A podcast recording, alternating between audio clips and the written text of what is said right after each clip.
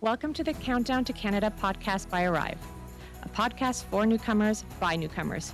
We give you the information, resources, and tips you need to build a successful life here. Whether you're exploring your immigration options, looking for your first job, starting your studies as an international student, or adapting to life in Canada, this podcast will set you up for a smooth journey. Now let's get you home. Hi, I'm your host, Clem Lavalier, and with me today is my co host, Soumitra Newalkar. Um, thank you for joining me today.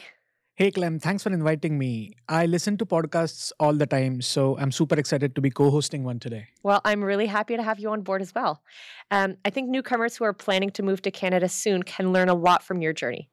I believe that you've almost completed your first year as a permanent resident in Canada. Is that right? Almost, almost. Uh, well, I moved here in March of last year. It took my wife and I a couple of months to settle in, but Canada has started to feel like home now. In fact, I just returned from a trip to India to visit my family, and that felt like a vacation. Well, I'm glad that Canada feels like home now. As you obviously know from experience, your first few months in Canada is when you lay the groundwork for your future life here. It's a really crucial time in most newcomers' lives, and that's why in today's episode, I want to chat about how newcomers should prepare for their first 100 days in Canada. That sounds awesome my own settling in journey is still fresh in my mind and i remember how busy the first few months were with having to figure out our accommodation finances jobs and all that. And we're going to cover all of that and more today. Let's start with budgeting since that's something newcomers usually do well before they move to canada. How did you approach this? And how did you decide how much money to bring to canada with you that's a good question. Uh, well, when we applied for permanent residence, we were asked to show proof of settlement funds. So we already had a little over $16,500 saved up, which was the total settlement funds requirement for two people, uh, that is me and my wife. But I knew that it can take some time to find a job in Canada, and I wanted to make sure we brought enough money to cover our expenses for at least a period of six months. So I calculated the cost of living in Toronto, which is where we were moving to, and I included all the things we would possibly need to pay during our first six months, like rent, transportation, food, utilities, clothing, etc. I strongly recommend that all newcomers do this. It's better to have funds available and not need them rather than to run out of savings because it took you longer than expected to find a job. Yeah, I'm really glad you brought up the cost of living because that's something that varies significantly depending on which city in Canada you're moving to. Uh, and if you only bring the minimum required settlement funds, that might not be enough to cover your expenses for six months, uh, especially if you're moving to a major city like Toronto or Vancouver. Uh, Arrive actually has an easy to use cost of living calculator um, that allows you to estimate what your monthly expenses in your future Canadian city will be based on your lifestyle, your requirements. For example, if you're moving on your own or with your family members, uh, whether you plan on having a car or not. Um, we'll add a link to that calculator in the episode description, so do check it out later. Um, but Soumitra, you calculated your expenses for your first six months in Canada, which is great. And did you open your Canadian bank account and transfer your funds before you arrived? Yeah, uh, I did start the bank account opening process while I was still in India. That's something you can easily do so by booking a virtual appointment with an RBC newcomer advisor. You can do this a few weeks or even a couple of months before you arrive in Canada, once you have a landing date though. You can find a link to book an appointment in the episode description. I did not get a chance to transfer funds before our move because the last few weeks before our travel were so rushed. But I did have an international credit card which allowed me to make uh, transactions in Canadian dollars and withdraw cash if, if needed. So that bought us some time. We actually did an episode on banking for newcomers to Canada last week. So, if you're looking for information on how to choose the right bank partner, um, how to open a bank account before you arrive, or build your credit history in Canada, or transfer your funds, uh, do listen to that episode. Uh, but now let's talk about your first week in Canada, Soumitra. Um, had you already booked temporary accommodation before moving?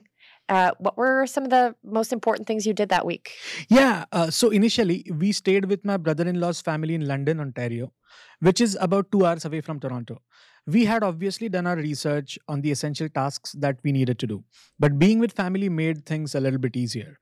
In our first week, we went to Service Canada Center to get our SIN or social insurance number. This is definitely something all newcomers should prioritize because you really cannot start working in Canada until you have that SIN.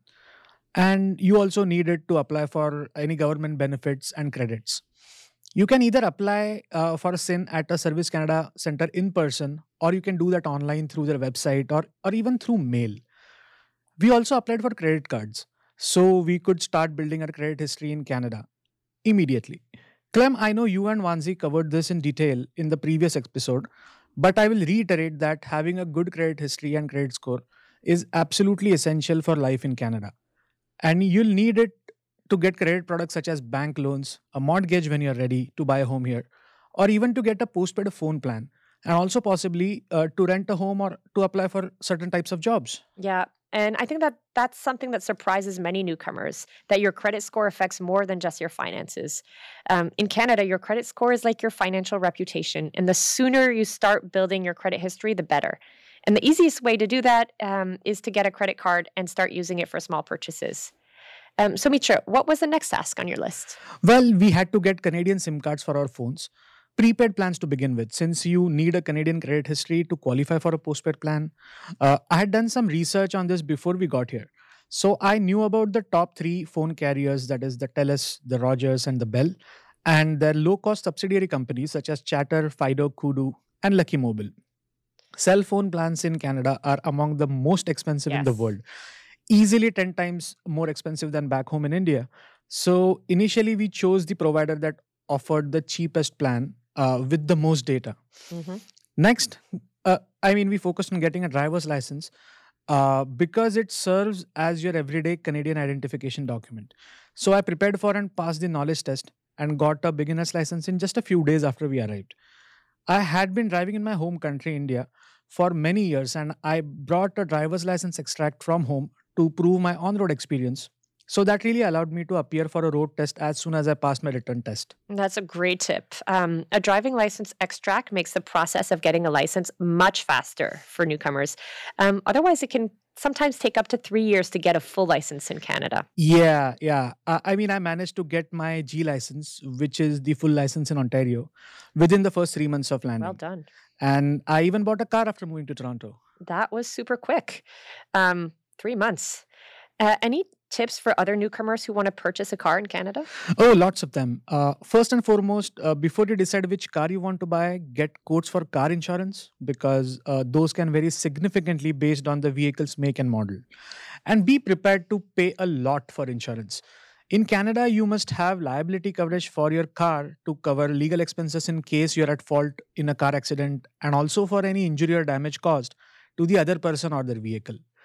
Collision coverage to cover your own vehicle is optional, but it is best to be fully protected. At least until you have uh, you are used to uh, driving on Canadian roads. Yes, uh, do shop around when it comes to insurance because different providers can have vastly different rates too. Um, you mentioned uh, the make and model of the car, um, but uh, also some providers take into account your driving experience from back home, which can make a difference. Um, and the city that you're going to be living in will also influence uh, your insurance fees. for example, it's notorious that residents of Brampton, Ontario, have some of the highest insurance premiums in Canada. Yeah. Um, whereas some of the other cities uh, nearby probably have lower rates. So uh, factor that in. Absolutely. I've heard that about Brampton as well.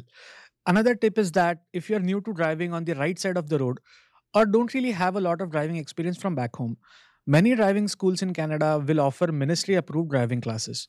And you would get a discount on your car insurance if you complete such a course.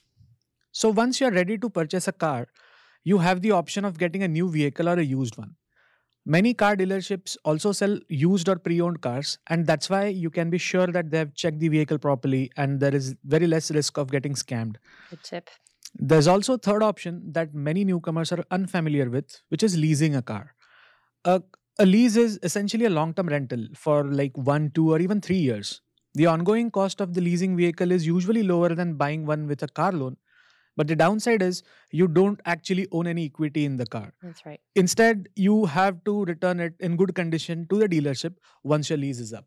Uh, those are some great tips. Um, I also want to mention that if you have an international driver's license, you're allowed to use it to drive in Canada for the first 60 to 90 days when you first arrive. Uh, each province and territory has its own rules on licenses, um, and even the process of getting a driver's license is different in different parts of Canada. So make sure you know what rules apply in the province that you're moving to.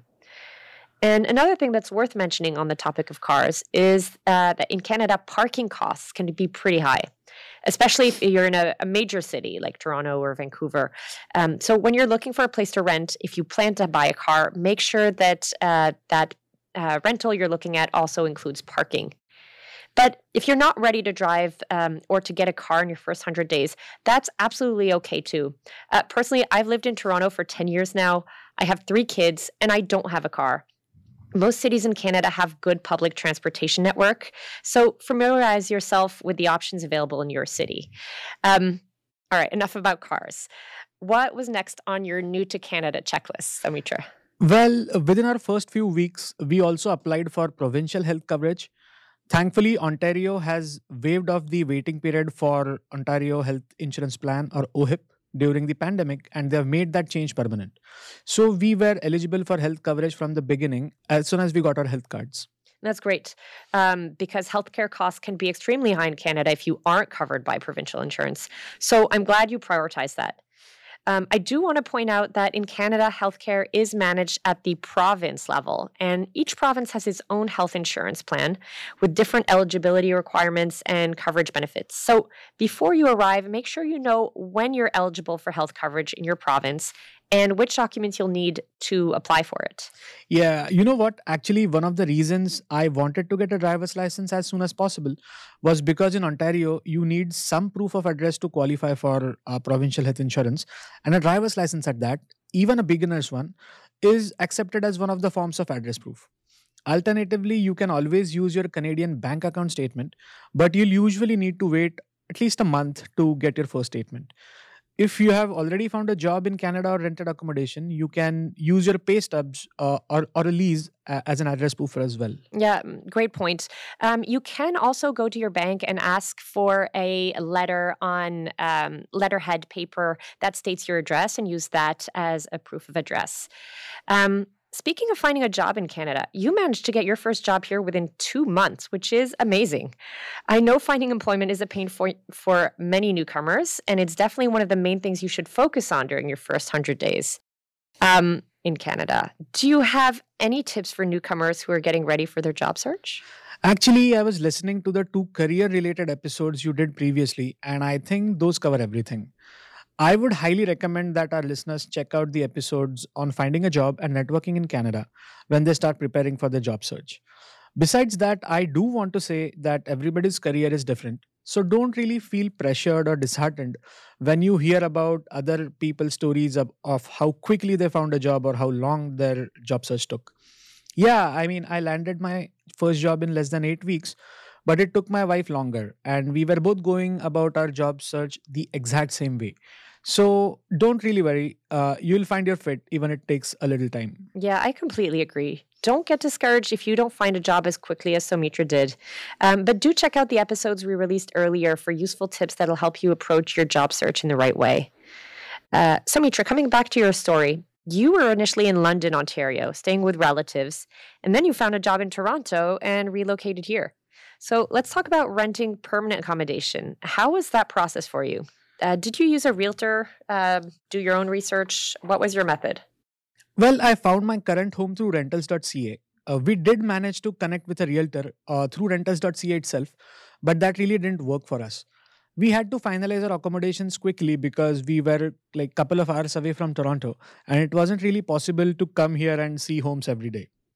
That makes sense. Um, did you face any of uh, the typical challenges that newcomers uh, have when they're renting their first home? Uh, for instance, we know lots of newcomers find it difficult to get approved for a lease because they don't have Canadian credit history. And we talked about that a little um, in a previous episode. Yeah. Uh, well, uh, I think uh, for me, it was a little easier uh, because I had a job offer from a Canadian employer. So that really worked in our favor. But yes, you're right. Uh, we did not have any credit history at that time. I know many landlords in Toronto require these documents, and as a newcomer, it really can be difficult to rent your first home. Yeah, it can be. We've talked about some workarounds to find a rental home, even if you don't have Canadian credit history or a job offer. Um, do give that episode a listen or download the free housing guide uh, that we've linked in the episode description um, if that's of interest. Now, Soumitra, I know you don't have kids, so this isn't something that you would have had to do. But for newcomers who are moving to Canada with their children, one of the things you'll need to do for your first few days is to register your children for school. Um, the school system here in Canada varies by province, but schooling is generally mandatory for kids age five or six up until the time uh, they graduate high school at uh, 17 or 18. The school year starts either in late August or early September, and it ends at the end of June. And many newcomer families plan their landing date accordingly to avoid disrupting or delaying their kids' schooling. So, if you have kids, you should look into the types of school that exist in Canada and in your province specifically.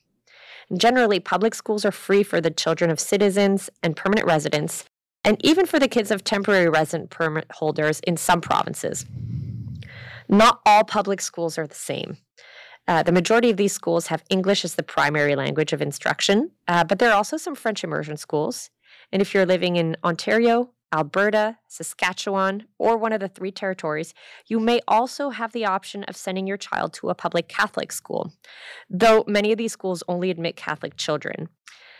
And then there's also private and independent schools that charge a tuition fee, and that can range anywhere from 9,000 to $35,000 a year. Uh, to register your child for school, you'll need some basic documentation, such as their birth certificate, uh, school certificates from your home country, vaccination records, and your proof of address in Canada and your proof of uh, status in Canada, such as your confirmation of permanent residence or your PR card or your work permit. Um, do reach out to your local school board uh, or your school of choice ahead of time to find out about what their registration deadlines are, what their requirements are. And one thing that lots of newcomers find helpful is that most schools offer support to help newcomer children adapt to the Canadian school system.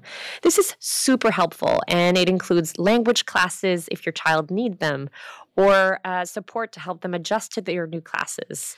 That's really great. Uh, it really can be hard to adapt to the new culture, even as an adult. So I'm glad that newcomer children get that support in school. Clem, uh, you're originally from France. So, do your children go to a French immersion school? No, actually, we enrolled them in an English language public school. But at home, we mostly speak to them in French. And I think that finding cultural balance and keeping your kids connected to their roots in some way is important too. In fact, many public school boards also offer international language classes. So, if you want your child to learn your native language and teaching them at home isn't enough, then you might be able to access that additional support as well. That's absolutely amazing. It really is. But I want to go back to something you just mentioned adapting to Canadian culture as an adult. Um, what were some cultural differences you noticed when you first arrived? Well, uh, I think the first thing that we noticed was how diverse and multicultural Canada is. Whether it's in your neighborhood or your workplace, you'll always find people with different nationalities and ethnicities. And that's really a great feeling. You never feel like an outsider. From the very beginning, you start to feel accepted and valued. Everyone in Canada is super polite, so get in the habit of using please, thank you, and sorry if those words aren't commonly used in your home country. One thing that took me some time to get used to was small talk. Canadians usually start conversations by chit chatting about neutral topics like the weather, how did you spend the weekend, or sports or food. And this happens even in work meetings. Yeah. In my culture, uh, on the other hand, people tend to get straight to straight to the point.